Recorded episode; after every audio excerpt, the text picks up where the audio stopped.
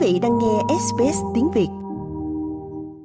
Trong việc bảo vệ nước Úc thì đây có lẽ là trận chiến tẳng mẳng tỉ mỉ nhất của lịch sử nước Úc.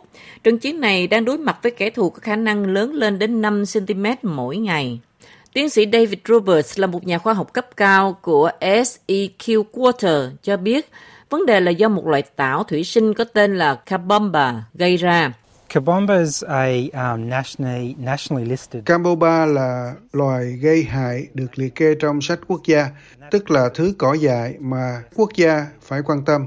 Đó là vì nó có khả năng phá hoại và xâm chiếm tất cả các tuyến đường thủy từ cận nhiệt đến nhiệt đới.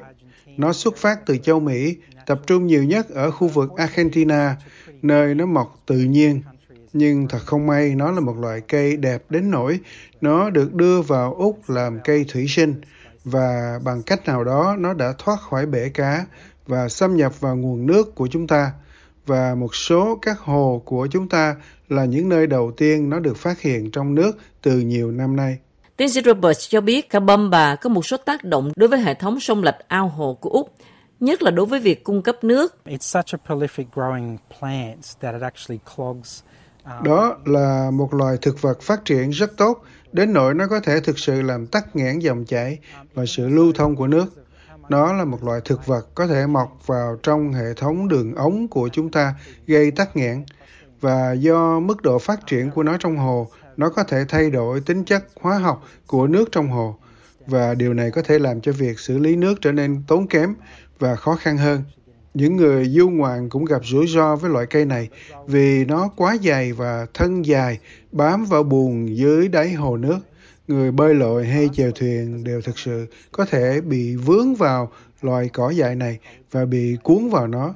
Do vậy mà nó cũng ảnh hưởng đến những người thưởng ngoạn sông nước. Và cuối cùng, bởi vì nó thống trị môi trường, nó có thể tác động khá lớn đến hệ sinh thái của sông hồ. Nó lấn át tất cả các loài thực vật bản địa của chúng ta từng sống trong các đầm hồ, và nó cũng có thể ảnh hưởng đến loài thủy sản và các động vật khác vì chúng không thích sống trong môi trường thực vật dày đặc như vậy. Giờ đây, sau nhiều năm nghiên cứu ở Nam Mỹ và Úc, các nhà khoa học đã thả kẻ thù truyền kiếp của Cabomba là một loại mọt có tên gọi là Cabomba Weevil, hay còn gọi là mọt Cabomba, vào hồ Cabomba, một tài nguyên nước do ét e quy Water quản lý ở phía bắc Brisbane.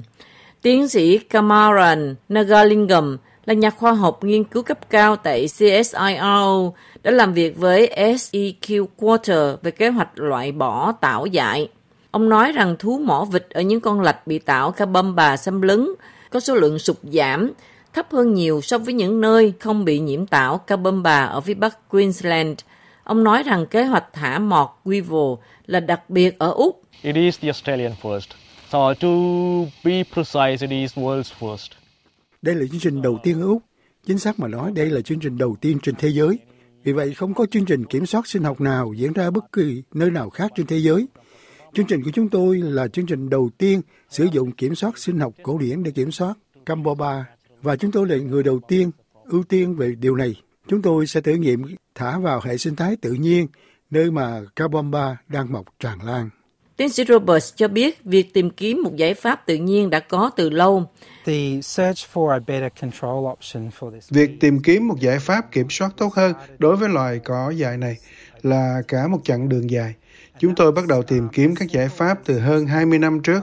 Nó bắt đầu với việc tài trợ để gửi một số nhà khoa học hàng đầu đến Argentina để xem loại cây này mọc tự nhiên ở đâu và xem có con gì ăn nó hay không. Tiến sĩ Nagalingam cho biết, nghiên cứu của họ Nam Mỹ cho thấy mọt Cabomba dành cả đời chỉ ăn tảo Cabomba, và nghiên cứu sâu rộng và kiểm dịch ở Úc đã xác nhận mọt Cabomba không phải là mối nguy đối với các loài thực vật bản địa. Mọt Cabomba đã được thử nghiệm trên mười bảy loài thực vật ở Úc có họ hàng gần với tảo Cabomba, vì những loài thực vật này có nhiều khả năng trở thành nguồn thức ăn tiềm năng cho loài mọt này. Các loại thực vật bản địa đã được dùng để cung cấp cho ba thế hệ mọt Cabomba ăn trong suốt vòng đời của chúng. Những con mọt Cabomba đã bỏ qua các loại cây bản địa ở Úc mà chỉ ăn cây tảo Cabomba. Vì vậy có khá nhiều kẻ thù tự nhiên liên quan đến nó, nhưng có một điều mà chúng tôi phải bảo đảm rằng chúng chỉ đặc trưng cho Cabomba, tức là chúng không ăn hoặc phát triển trên các cây bản địa khác. Cuối cùng, chúng tôi chỉ có một tác nhân kiểm soát sinh học ký chủ cụ thể cho Camboba. Vì vậy, bản thân việc kiểm soát sinh học Camboba sẽ không giải quyết được vấn đề, nhưng cách thức hoạt động của biện pháp kiểm soát là nó sẽ làm giảm sinh khối, nó sẽ làm giảm sức sống của cây.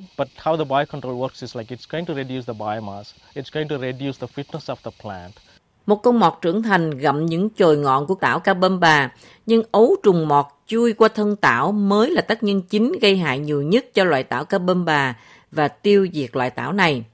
Theo các quy trình của Bộ Nông nghiệp, Ngư nghiệp và Lâm nghiệp, mọi con mọt Cabomba đều được kiểm tra để tìm các ký sinh trùng quá gian hoặc các mầm bệnh trước khi chúng được đưa ra khỏi khu vực cách ly.